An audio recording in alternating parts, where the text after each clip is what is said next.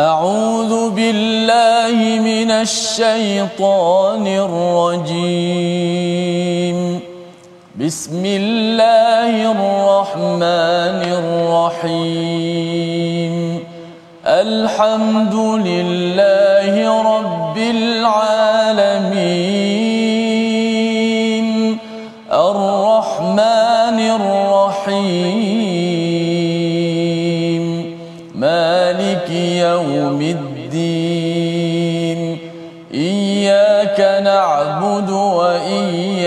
نستعين اهدنا الصراط المستقيم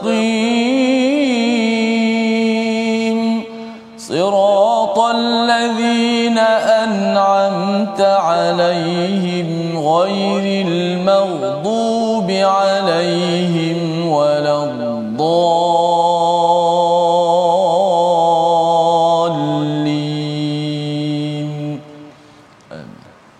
Assalamualaikum warahmatullahi wabarakatuh. Alhamdulillah wassalatu wassalamu ala Rasulillah wa ala alihi wa man wala syada la ilaha illallah syada Muhammadan abduhu wa rasuluh. Allahumma salli ala sayidina Muhammad wa ala alihi wa sahbihi ajma'in. Amma ba'du. Apa khabar tuan-tuan dan puan yang dirahmati Allah sekalian? Kita bertemu dalam My Quran Time baca faham amal pada hari ini. Kita berada pada Ramadan yang ke-29. Kita hanya beberapa hari lagi ya. Satu hari dua hari lagi ustaz ya bersama Ustaz Tirmizi. Apa khabar ustaz? Baik, Alhamdulillah. Alhamdulillah Safas. ya. Uh, Kita sehari dua hari lagi nak bersambut Betul, Safas. bersama dengan Syawal dan sudah tentunya ada kesedihan, ada kegembiraan Ustaz ya. Ya. Uh, sedih kerana Ramadan sudah berada di hujung ya. Uh, gembiranya itu kerana ada Syawal. Jangan pula kita terus sedih saja. Allah suruh kita uh, meraihkan ya, meraihkan uh, Syawal ini dengan dengan amalan-amalan untuk menunjukkan kesyukuran atas hadakum ya atas hidayah yang Allah berikan kepada kita dapat berpuasa dapat menunaikan banyak amal pada bulan Ramadan yang moga-moga ianya memberi kesan takwa dalam kehidupan kita se- seharian selepas ini insya-Allah. Pada hari ini kita bersama dan kita ingin mulakan dengan doa ringkas kita subhanakala ilmalana illa ma 'allamtana innaka antal alimul hakim rabbi zidni ilma. Kita saksikan apakah ringkasan sinopsis bagi surah Asy-Syura halaman 488. Bermula daripada ayat 45 hingga 46 kita akan melihat keadaan orang-orang yang kafir di hadapan neraka Allah Subhanahu Wa Taala. Bagaimana mereka tunduk bagaimana keadaan mereka ini kita akan perhatikan dalam dua ayat diikuti pada ayat 47 hingga 51 iaitu memenuhi seruan Allah Subhanahu Wa Taala yang memiliki langit dan bumi dan bagaimana berinteraksi kalau kita diberikan rahmat ataupun nikmat ataupun diberikan cabaran sayyiah keburukan dalam ke kehidupan. Jadi mari sama-sama kita baca daripada ayat 45 hingga 47 terlebih dahulu dipimpin Al-Fadhil Ustaz Tirmizi Ali. Silakan Ustaz. Baik, Alhamdulillah. Terima kasih Fadil Ustaz Tuan Fazrul. Uh, penonton-penonton sahabat-sahabat Al-Quran sama-sama insya-Allah. Uh, kita mulakan uh, majlis ataupun My Quran Time baca faham amal. Dan kita dah berada di penghujung Ramadan. Sebagai kata Ustaz Faz tadi sudah mula kita rasa sedih. Pun begitu kita masih lagi berada di penghujung. Dengan kemuncak Ramadan untuk terus kita fokus dan terus kita lipat kali gandakan amalan. Kerana kita tak pasti adakah akan datang kita masih lagi bertemu dengan Ramadan mudah-mudahan Ramadan menjadi Ramadan terbaik bagi kita insya-Allah. Baik kita baca ayat yang ke uh, muka surat 488 sama daripada ayat 45 hingga 47. 47. أعوذ بالله من الشيطان الرجيم وتراهم يعرضون عليها خاشعين من الذل ينظرون من طرف خفي. وقال الذين آمنوا إن الخاسرين الذين خسروا أنفسهم إن الخاسرين الذين خسروا أنفسهم وأهليهم يوم القيامة ألا إن الظالمين في عذاب مقيم وما كان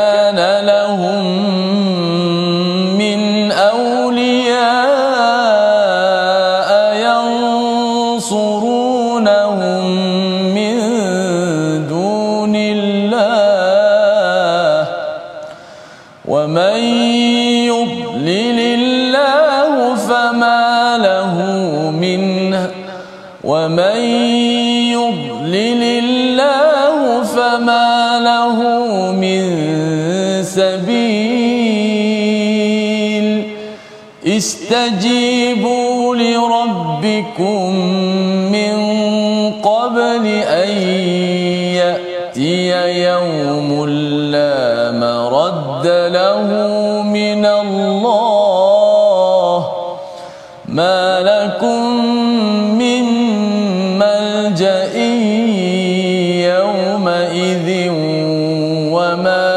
لكم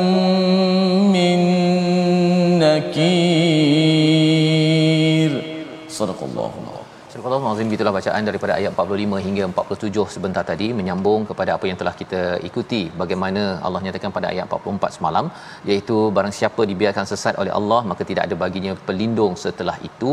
Kamu akan melihat orang yang zalim ketika mereka melihat azab berkata apakah ada jalan untuk kembali? Adakah jalan untuk untuk kembali ke dunia untuk beramal menambah amal yang ada?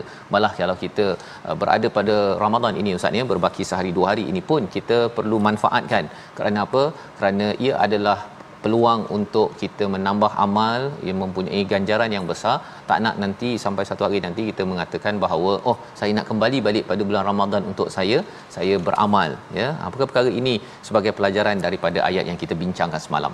Dan pada hari ini kita melihat kepada apakah realiti di akhirat itu untuk kita ambil pelajaran agar kita tidak menjadi seperti dalam ayat 45 wa tarahum yu'raduna 'alaiha khashi'ina minadh-dhul iaitu pada hari itu mereka dihadapkan kepada kepada azab Allah dan pada waktu itu apa yang berlaku?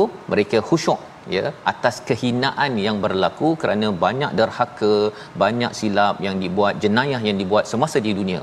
Ha, ini yang kita boleh perhatikan kalau orang dekat penjara ni ah, mahkamah. Bila disabitkan kesalahan orang itu akan apa? Tutup muka ya malu.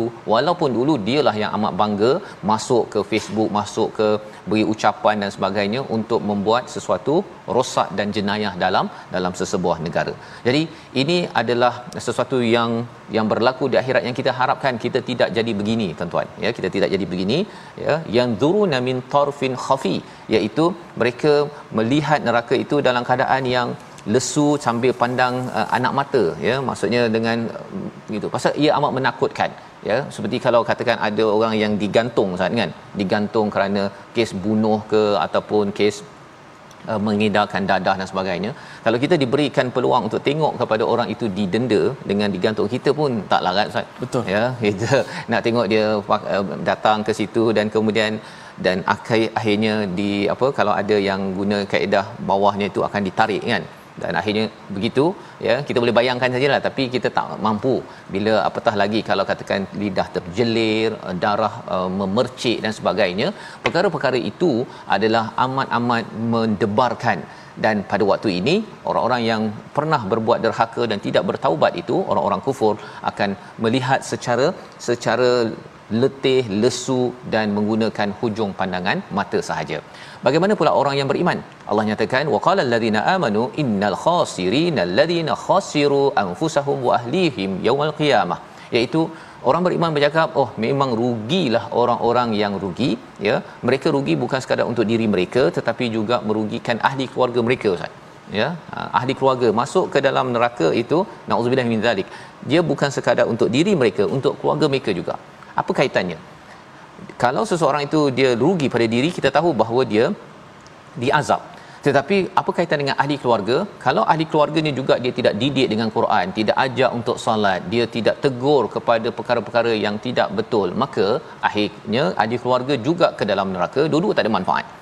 Dua-dua di, di, diberikan azab oleh Allah. Dan kalau ahli keluarga itu beriman dan akhirnya masuk syurga maka terpisahlah mereka selama-lamanya Ustaz yang seorang akan pergi ke syurga terus aman kerana committed dengan Quran committed dengan solat. Yang seorang lagi ini kerana pecah amanah rasuah tidak sembahyang tidak baca Quran maka akhirnya terpisah ahli keluarga.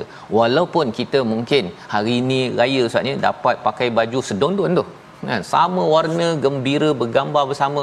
Rupanya gambar itu hanyalah di dunia kerana kerana tidak memperjuangkan iman tidak memperjuangkan iman. Jadi ini pelajaran untuk saya sama-sama kita tuan-tuan ya. Kita mengingatkan kalau ada ahli keluarga kita yang mungkin tidak solat, masih lagi tidak suka baca Quran, kita kena cuba buat sesuatu ya. Kita doa banyak-banyak ajak kerana kita tidak mahu jadi orang yang rugi ya. Jadi orang jadi orang yang rugi kerana terpisah daripada ahli keluarga dan kita sudah pun tahu bahawa di dunia ini penuh ujian tak naklah lagi banyak ujian bila sampai di di akhirat. Di hujung itu Allah menyatakan ala innadh-dhalimina fi adzabim muqim. Sesungguhnya orang yang zalim itu berada pada azab yang kekal. Muqim ini macam kita mukim lah Ustaz. Duduk dalam satu kawasan tu kan. Kita bermukim. Jadi berada bermukim di tempat yang azab, rumah tak cantik, rumah bocor, mesti kita nak pindahnya tetapi tidak boleh pindah lagi bila sudah sampai ke dalam azab yang sengsara ini kerana kerana iman ini sesuatu yang amat berharga. Yang ini yang kita cuba laksanakan dengan kita mendalami Quran. Dalam setiap hari ini kita terus ajak pada bulan Ramadan dan seterusnya pada bulan Syawal yang mendatang. Ayat 46 Allah menyatakan tentang apa lagi kesan kepada mereka yang yang zalim zalim ini maksudnya satu menzalimi diri sendiri satu lagi zalim pada orang lain maksudnya ya. zalim uh, mendera orang lain. Apa jadi pada mereka? Wa makana lahum min awliya uh, yang surunahum min dunillah. Iaitu mereka itu tidak ada pelindung tidak ada siapa yang dapat menolong mereka. Tak ada peguam bela 10 orang 20 orang 30 orang tak ada je nak. Seorang pun tak mampu untuk membela kerana apa? Masing-masing. Masing-masing pada waktu ini wa may yudlilillah ya siapa yang disesatkan Allah fama lahu min sabil iaitu mereka itu tidak akan dapat lagi jalan untuk untuk kembali kepada hidayah Allah Subhanahu Wa Taala. Jadi ini penting untuk kita beritahu kepada diri kita kalau perkara-perkara kezaliman itu berlaku dalam diri, dalam masyarakat, dalam keluarga, rupa-rupanya tidak ada lagi orang yang akan menjadi pembela, pelindung dan yang keduanya tak ada orang nak tolong Ustaz tak ada orang nak tolong ya kerana kerana pada waktu itu masing-masing nak lepas diri ya masing-masing nak lepas diri. Dan mudah ceritanya lah kalau katakan kita dah lemas ya dah lemas masing-masing akan selamatkan diri je. Walaupun dia sayang kepada anak ke apa sebagainya tetapi akhirnya kalau ayah tak selamatkan diri dia dia sendiri pun akan lemas dan akhirnya orang-orang lain juga akan akan lemas. Itu pelajaran yang kita ambil daripada ayat 46 Ayat 47 Allah beritahu nak buat apa? Ha, nak buat apa untuk kita elak perkara ini? Ayat 47 kita baca sekali lagi untuk kita sama-sama menghayati, melaksanakan terutama di hujung Ramadan ini istiqamah selepasnya selepas ini silakan Ustaz. Baik, insya-Allah uh, penting uh, untuk kita dapat istiqamah selepas daripada Ramadan kerana bulan Ramadan kalau kita rajin beramal semangat dia tak pelik sangat sebab bulan Ramadan ni semua orang pakat beramal belaka Betul. semua orang pergi masjid semua orang puasa jadi uh, kekuatan tu jadi kuat uh, suasana tu dah membantu tapi kalau lepas Ramadan uh, kalau kita boleh berjaya meneruskan itu uh, satu benda yang sangat berharga ya kita baca ayat yang ke-47 auzubillahi minasyaitanir استجيبوا لربكم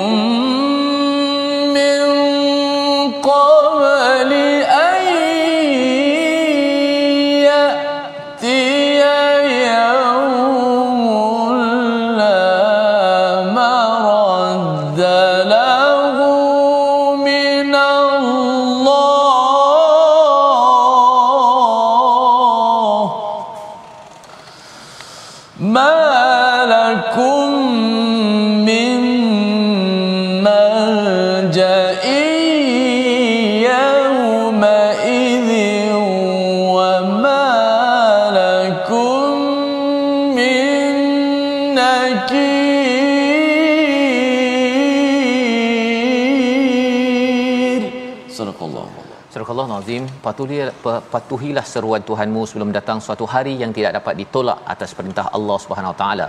Pada hari itu kamu tidak dapat berlindung tempat berlindung dan tidak pula dapat mengingkari dosa-dosamu. Jadi ada tiga perkara penting kita uh, diingatkan dalam ayat ini. Awalnya Allah kata istajibu lirabbikum min qabl ya iaitu kita jawablah kita patuhlah kepada seruan Allah Subhanahu Wa Taala serius ya serius dalam mematuhi peraturan Allah. Ada yang kata kita dah Ramadan habis ustaz ya. Syawal nanti kita main-main je lah. Kan? Happy-happy lah kan? Kan kata kena happy. Happy dengan happy-happy itu lain kan? Kalau kita happy-happy kita bergelar farah ya. Nanti kita akan tengok ayatnya ada perkataan itu. Kalau uh, farah dan marah sebelum ini ya sehingga kan kita sombong dan juga uh, bongkak ya dengan apa yang ada maka dan apatah lagi bila cakap tentang ada makanan ada kereta dan rumah dan sebagainya yang besar maka pada waktu itu ia di, ditegur oleh Allah Subhanahu taala.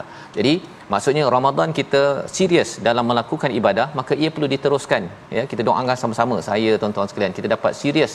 Istajibu li rabbikum min qabl. Kalau waktu Ramadan kita jawab azan ustaz ya terus semayang Syawal sama juga kan? Walaupun ada lemang ada kuih ketupat sate semuanya kita kena bersilat juga untuk pastikan pergi solat awal waktu juga. Itu tandanya istajibu li rabbikum min qabl an yatiya yaumul la maraddalah.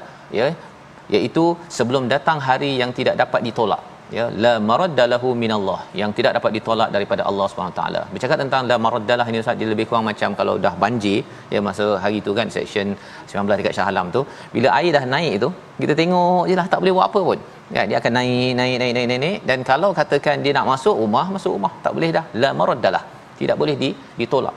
Maka itu yang berlaku bila dah sampai hari pembalasan, maka waktu-waktu itu kita pasrah saja. Pasrah saja tetapi Allah kata peluang ada selagi nafas ataupun hayat di kandung padan ini sebelum berlaku peristiwa itu sila bertindak serius menjawab apa yang Allah seru di dalam di dalam kehidupan kita. Ya bila azan bila kita perlu pergi umrah haji buat baik dan sebagainya amanah di tempat kerja semua itu kita perlu buat dan jawab laksanakannya se- sekarang malakum min malja'im yauma idzin wa malakum min nakir. Ya tambahan lagi malakum min malja'in. Apa apa maksud malja'in yauma idzin ini tidak ada tempat perlindungan. Tidak boleh pergi ke terowong ke nak pergi ke smart tunnel ke nak berlindung daripada uh, kiamat masuk dalam peti besi ke. Tak ada tak ada. Ya habis segala-galanya pada waktu itu. Dan yang ketiga Allah cakap wa malakum min nakir apa maksud wama lakum min nakir? Kalau dekat mahkamah kan ya kalau katakan seorang itu dituduh sebagai pesalah kemudian datang pula ahli keluarga ya bayar. Dia kata tak ada tak ada anak saya tak ada buat begini uh, tak betul tak betul apa sebagainya. Dan kemudian ada pula peguam bela yang bela. Kemudian bila katakan uh, apa perbicaraan ditangguhkan boleh bayar pula tu. Datang orang bayar 1 juta 2 juta untuk di apa istilahnya uh, dia nak uh, bukan dia nak lepas daripada ni cuma dia nak boleh keluar daripada kawasan itu maka pada waktu itu nakir tidak lagi berkesan. Tidak boleh lagi mak cakap oh anak saya tak bersalah ataupun ada kuncu-kuncunya. Ya kalau orang kaya saja boleh buat je tu.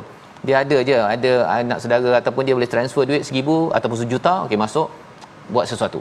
Kan? Panggil lawyer panggil peguam bela apa sebagainya untuk menyatakan bahawa saya tidak ber bersalah. Tetapi di akhirat nanti tak boleh habis semua peguam bela itu pun kena kena dakwa juga kalau tidak berteraskan kepada kebenaran yang yang ada. Dan ini sebagai pelajaran untuk kita tak nak jadi orang yang dinyatakan sebentar tadi zalim. Misalnya zalim ini satu kepada diri, kepada keluarga, juga kepada kepada masyarakat. Dan sudah tentunya ada juga zalim itu berbuat dosa kepada Allah Subhanahu Wa Taala.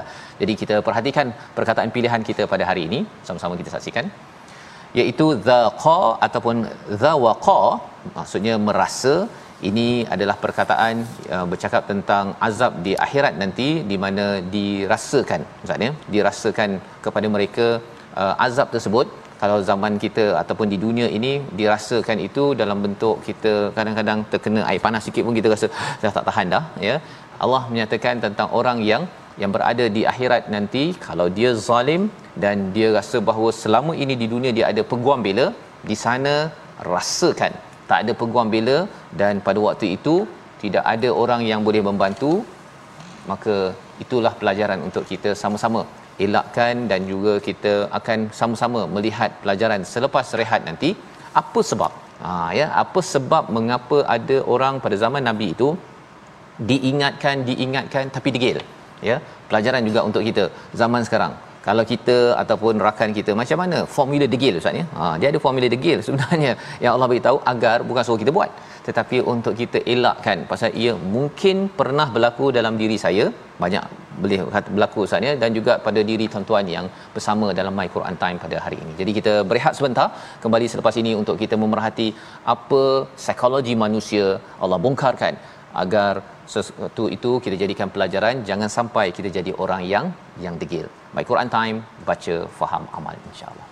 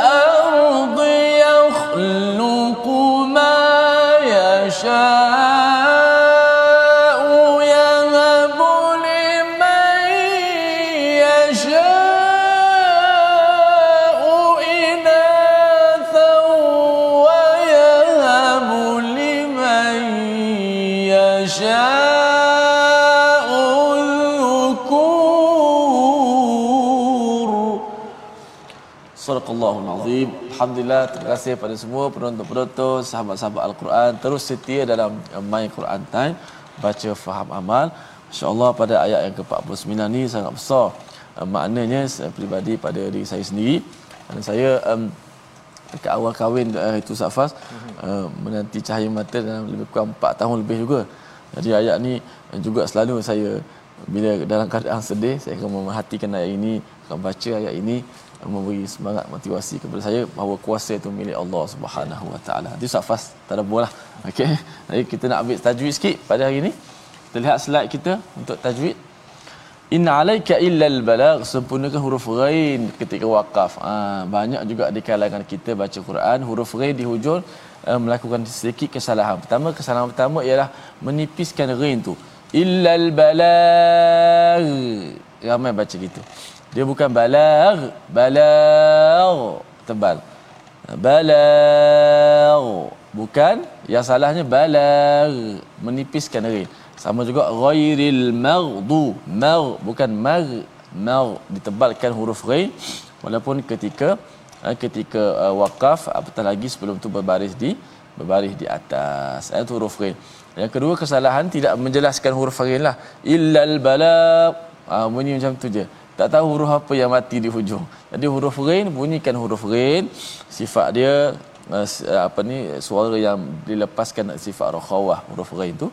Illal balagh in alayka illal balagh ah begitu. Wallahu a'lam Terima kasih ucapkan pada Ustaz uh, Tirmizi untuk huruf ghain pada hari ini Ustaz ya. Huruf ghain ini dia kalau tak baca betul-betul tu dia kadang-kadang mudahnya dia ra Ustaz kan. Oh, Okey, ra dan uh, ia memerlukan kesungguhan lah sebenarnya. Uh, satu huruf yang istimewa dalam uh, bahasa Arab ya. Walaupun mungkin adalah dalam bahasa Perancis mungkin ada ustaz ya. Bunyi ra ra ra begitu tu.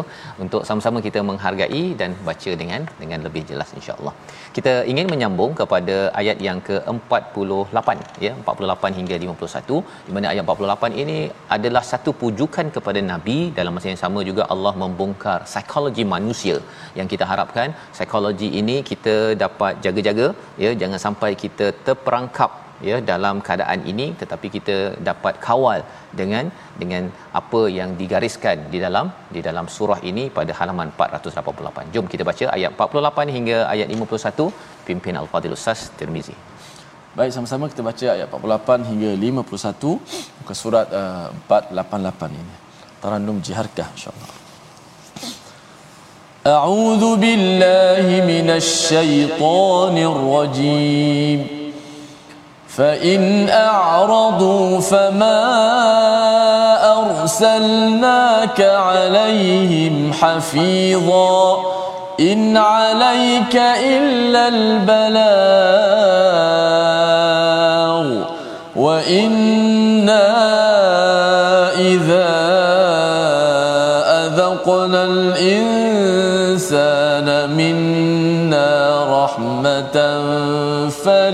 بها وإن تصبهم سيئة بما قدمت أيديهم فإن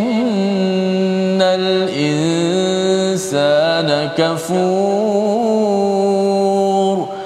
لله ملك السماوات والأرض يخلق ما يشاء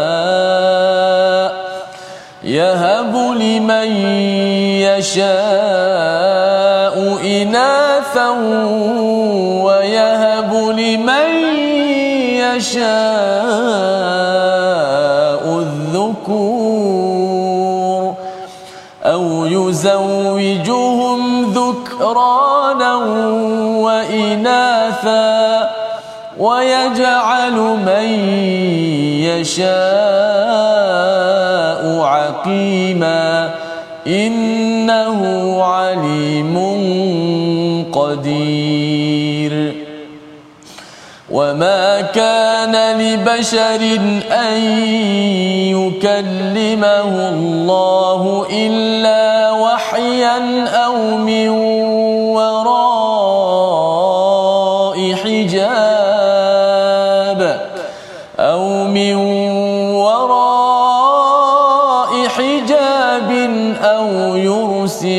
رسولا أو يرسل رسولا فيوحي بإذنه ما يشاء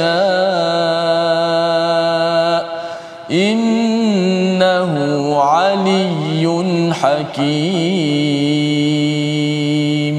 صدق الله Surah Allah Nazim kita bacaan daripada ayat yang ke-40 ya 48 sebentar tadi sehingga ayat yang ke-51 untuk kita melihat kepada pujukan Allah kepada Nabi fa in a'radu fama arsalnaka alaihim hafiza iaitu sesungguhnya jika mereka berpaling daripada Nabi Muhammad sallallahu alaihi wasallam maka Allah kata bahawa kamu tidak diutuskan ke- untuk menjaga mereka. Hafizah itu maksudnya menjaga ataupun melihat kepada amal mereka ya seperti mana kalau kita bercakap tentang uh, menunjukkan kuda ataupun uh, unta ke tempat minum tetapi nak memastikan minum itu bukannya tugas tugas seorang seorang pengembala tetapi itu adalah daripada Allah Subhanahu Wa Taala. Jadi Allah pujuk kepada nabi, pujuk kepada kita dalam kehidupan kita ini, kita tidak menjaga amal orang Ustaz ya. Kita bukannya bila kita dah ingatkan kemudian kita nak pastikan dia ikut 100% dengan apa yang kita sebutkan. Tetapi mungkin ada masa senggangnya yang dia mungkin bukan hari ini besok, bukan besok lusa, tetapi seruan seruan dakwah itu telah kita sampaikan seperti mana yang Nabi diajarkan dalam ayat ayat ini. Tetapi bagi orang yang yang uh, menangguhkan ya ataupun uh, yang yang uh, tidak mahu menyampaikan ini uh, kita tengok sekali lagi seruan Allah inna alaika illal bala. Tugas bagi nabi hanyalah menyampaikan dan sebab manusia ini layan tak layan ikut tak ikut kepada seruan kebaikan Allah nyatakan wa inna idza azaqnal insana minna rahmatan fariha biha. Ya iaitu apabila seseorang itu diberikan rasa ya rahmat. Ha, dapat kebaikan ustaz ya dapat sesuatu anugerah lah. Uh, pada waktu itu ialah seorang manusia itu dia mudah untuk fariha biha. Ya dia suka untuk farah ya farah jadi itu sebabnya farah dalam al-Quran ini kebanyakannya negatif ustaz tak boleh overjoy tidak boleh melampau gembira tapi ada yang dibenarkan iaitu kalau farah uh, kepada siapa ustaz farah kepada Al-Quran. Al-Quran. Ha, dia bukan farah kepada farah. Ha ya, farah kepada orang kepada kepada apa uh, harta ke apa itu kita ambil sekadarnya tetapi jangan kita melampau-lampau. Tanda farah itu ialah apabila kita kita ambil masa yang banyak, mengingatnya banyak, menguruskannya banyak berbanding dengan dengan apa yang disuruh oleh Allah SWT. Tapi kalau farah dengan Al-Quran, maka itu yang digalakkan. Banyakkan masa bersama dengan al-Quran. Kaji baca faham dan kita beramal dengan dengan al-Quran. Itu okey. Sebagaimana dinyatakan dalam surah Yunus ayat yang ke-58 baik tetapi kalau perkara yang tak baik berlaku ya wa in tusibhum sayyi'atum bima qaddamat aydihim fa innal insana kafur. Jika mereka ditimpa dengan keburukan tadi rahmat. Satu dapat rahmat dia rasa wah saya punya saya punya ilmu yang menyebabkan saya dapat kejayaan ini. Bila kita dapat rahmat ustaz balik kampung ya uh, mungkin apa yang berlaku pada orang yang farah yang kita harapkan bukan kita dia gembira sangat bapa balik kampung ustaz dia ya. balik dan dia makan dan dia minum dia ber, apa ber, beraya sampai lupa semayang Ha, betul apa lagi? Dia lupa nak baca Quran dah. Ha, Quran sebulan syawal habis. kan? Pasal apa? Pasal farah. Ha, itu petanda-petanda yang kita doakan keluarga kita, ya, anak-anak kita, adik-adik mungkin cuti seminggu, jangan sampai jangan sampai kita bergelar farah, ya. Jangan bergelar farah. Dan kalau ada ke orang yang begini, apa jadi? Kalau dia dapat rahmat dia gembira sangat tapi dapat keburukan, apa jadi pada dia? Allah nyatakan bima qaddamat aydihim dengan sebab apa yang mereka buat itu fa innal insana kafur. Mereka kufur. Mereka kufur. Sehingga kan mereka uh, mempersalahkan Allah taala. Mengapa Allah bagi ujian covid pada saya sehingga kan orang yang saya sayangi pergi? Mengapa Allah bagi ujian pada saya saja tak bagi pada dia? Ha, semua perkara-perkara itu adalah tanda seorang yang yang kafur mengapa jadi begitu? Kerana dia tak jaga emosi Ustaz. Ya dia tak jaga emosinya dan emosi kita ini tuan-tuan dijaga oleh apa? Keimanan kita kepada kepada al-Quran. Ya dengan iman kita pada Allah pada al-Quran pada enam rukun iman yang ada emosi kita terkawal. Pasal apa?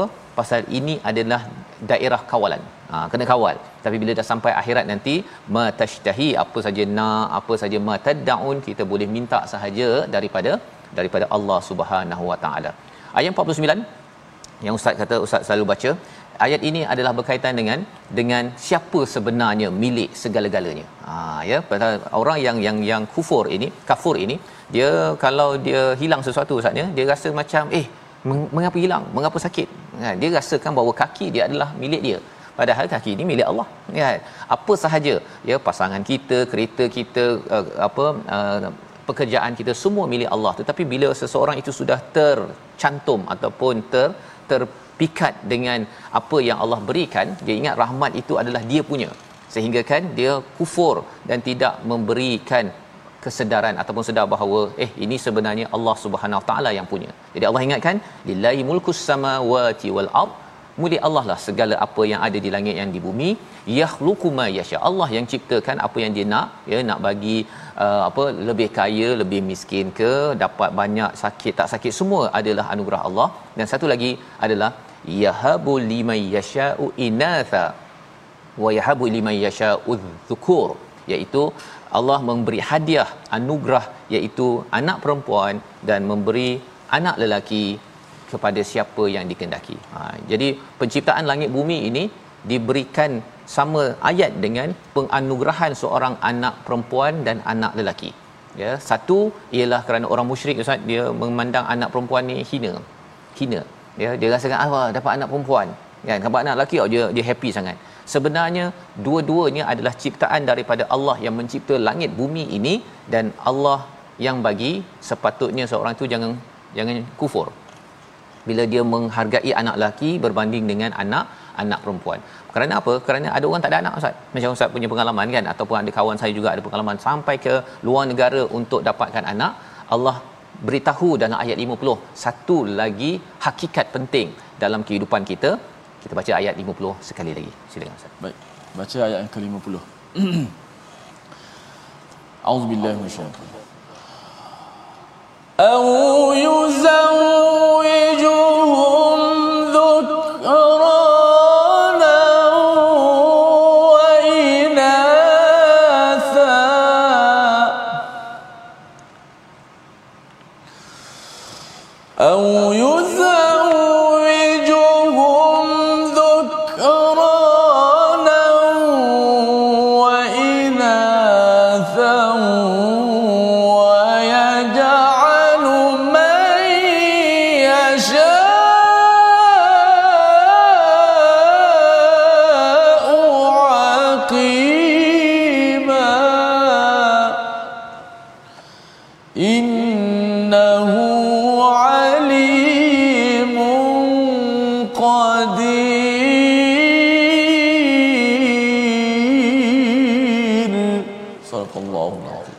Al-Azim ayat yang ke-50 atau dia Allah Subhanahu taala menganugerahkan yuzawijuhum dhukrana wa inatha. Ya memasangkan memberikan juga anak lelaki ya dan anak perempuan. Maksudnya pertama dapat anak perempuan kemudian dapat anak lelaki.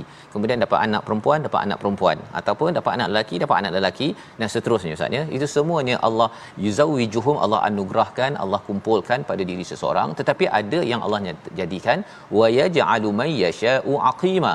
Ada yang Allah jadikan sebagai tidak tidak subur tidak mampu untuk untuk melahirkan anak.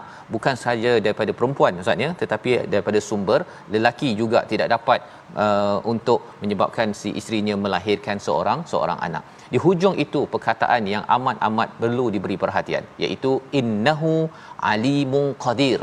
Sesungguhnya dialah yang maha mengetahui yang maha berkuasa ya. Ada orang berkuasa ustaz tetapi tidak berilmu ada orang berilmu tapi tidak berkuasa. Tapi Allah adalah yang amat berilmu yang amat berkuasa. Apa kaitan dengan dengan penciptaan ataupun kelahiran anak ataupun yang tak ada anak? Sebenarnya Allah lebih mengetahui apa yang sesuai bagi kita. Ha ya ada orang yang sesuai dapat anak terus. Ada yang uh, seseorang itu dapat anak lambat sikit. Ada yang sesuai terus tak dapat anak. Kerana apa? Kerana mungkin kita rasa bahawa alamak saya tak dapat ni. Ha kan? Tetapi ada orang yang saat dia bila dia tak ada anak dia berbuat baik itu lebih banyak lagi daripada orang yang ada anak kan? Dan orang yang ada anak dia pun cakap hmm, saya ni tak dapat buat baik dengan orang di luar pasal sibuk menjaga anak. Rupa-rupanya itu juga adalah peluang untuk berbuat baik. Ha kan? Jadi orang yang ada anak anak cepat anak lambat ataupun langsung tak ada anak semuanya Allah tahu apa kesan. Kesan apa? Ha yang kita baca sebelum ini rugi ke tak rugi? Pasal kita tidak mahu jadi orang yang tak ada anak rugi dan orang yang ada anak pun rugi ustaz. Ya sebelum ini saya ada cakap tentang uh, profesor saya dulu kat US tu. Dia kata saya nak tiga orang anak saja tak nak ramai. Pasal dulu ramai anak untuk tolong bajak tanah. Ha, dia rasakan anak adalah untuk bajak tanah saja zaman pertanian kan? Tapi sekarang ni tak payah kan? Kita tiga orang dah cukup ya? Pasal nak jaga susah ya? Memang mencabar tetapi di sebalik itu adalah peluang untuk berbuat amal dan Allah izinkan pada orang yang tiga-tiga yang lima-lima tetapi bukanlah dia menyatakan bahawa anak ini adalah sebagai menyusahkan sebagai liability sebagai nak pergi bajak tanah je ustaz. Kalau bajak tanah je nilai seorang anak memang itu sebagai satu penghinaan dan Allah menyatakan Allah yang lebih tahu. Allah lebih mengetahui dan Allah Maha berkuasa. Ya seperti Nabi Zakaria tak ada anak tapi akhirnya diberi anak. Nabi Ibrahim lewat dapat anak ustaz ya. Semua itu untuk kita sebagai orang yang beriman akan ter terpana dengan kehebatan Allah Subhanahu Wa Taala bukannya bila kita tak ada anak pertama kedua ketiga empat lima kita rasakan alah ini normal tak ada apa-apa. Ia adalah satu tanda keimanan dan sekaligus ia adalah amanah. Ya iman dan amanah ini akan beriringan untuk kita tunaikan yang terbaik apabila kita dianugerahkan pasangan dan juga anak di dalam kehidupan kita. Wama kana li basharin ya iaitu di akhirnya dan tidak layak bagi seorang manusia berbicara dengan Allah kecuali dengan perantaraan wahyu atau daripada belakang tabir atau dengan mengutus utusan iaitu malaikat dengan izinnya. Sesungguhnya dia maha tinggi lagi maha bijak sana. Selepas Allah menyatakan Allah ini mengetahui dan Allah ini amat berkuasa Allah bawakan tentang wahyu. Ya Allah bawakan tentang wahyu. Mengapa? Kerana dengan wahyu inilah kita dapat menunaikan amanah ustaz. Ya tadi nak anak kan nak anak maka dengan wahyu kita dapat tunaikan amanah membawa kepada iman. Itu yang kita akan bincang esok bagaimana Allah menyatakan kitab dan iman ini seiringan. Seiringan. Kalau tidak nabi pun tak tahu pasal kitab dan iman. Dan kita ayah ibu yang ada anak ya ataupun yang belum berkahwin macam mana kita nak bawa kepada keluarga yang yang membawa pada iman sudah tentunya asasnya daripada Quran sebagai sumber cahaya. Kita tidak mahu. Kita gembira di atas dunia kerana menyambut anak kita kan tetapi rupa-rupanya di akhirat mukanya ataupun kita akan dijadi, uh, diistilahkan pada ayat 45 tadi al-khasirin. Kerana apa? Kerana terpisah daripada pasangan dan anak yang ada termasuklah juga berbuat perkara-perkara yang menyalahi syirik kepada Allah sebagaimana Allah tegur pada ayat yang ke-45 sebentar tadi. Membawa pada resolusi kita pada hari ini kita saksikan yang pertama, jangan zalimi diri sendiri dan tidak melakukan perbuatan syirik yang akhirnya memberi kesan kepada keluarga kita. Yang pertama. Yang kedua, kita sampaikan dakwah dan sebar kebaikan bagi meneruskan legasi Nabi Muhammad sallallahu alaihi wasallam sebagaimana dalam ayat 48 teruskan sampai kerana kita tidak menjaga amalan orang lain tak jaga rezeki orang lain tak jaga hidayah orang lain sampaikan sahaja itu peranan peranan kita. Jangan sampai kita kecewa ataupun kita pula berbuat dosa lain kerana kecewa orang tak ikut kepada apa yang diperintahkan. Yang ketiga yakini kerahsiaan Allah dengan jalan syariat yang betul iaitu apabila kita tahu bahawa segala apa yang ada penciptaan langit dan bumi siapa dapat anak tak dapat anak semuanya itu kekuasaan Allah. Bagaimana kita mendepani kepada semua perkara itu? Kita ikuti dengan perkara syariat bukannya kita jumpa bomoh dan dapat anak bukan jumpa bomoh untuk kita berjaya bukan jumpa bomoh untuk mengelakkan hujan kerana nak buat kenduri pada bulan Syawal yang akan datang nanti kita berdoa bersama insyaallah بسم الله الرحمن الرحيم الحمد لله رب العالمين والصلاة والسلام على أشرف الأنبياء والمرسلين وعلى آله وصحبه أجمعين اللهم يا رحمن يا رحيم يا كريم يا عظيم لا إله إلا الله رب العرش العظيم لا إله إلا الله رب السماوات السبع ورب العرش الكريم سبحان الله وبحمده عدد خلقه ورضا نفسه وزنة عرشه ومداد كلماته. اللهم إنا نعوذ بك من جهد البلاء ودرك الشقاء وسوء القضاء وشماتة الأعداء. اغفر لنا الذنوب التي تنزل البلاء. واغفر لنا الذنوب التي تحجب الدعاء. يا من ذكره دواء. وقاعته شفاء. يا رب الأرض والسماء. يا الله يا الله. لا تعذبنا لا تعذبنا فلا نقوى على عذابك. نرجو رحمتك ونخشى عذابك. اللهم وأجرنا من النار.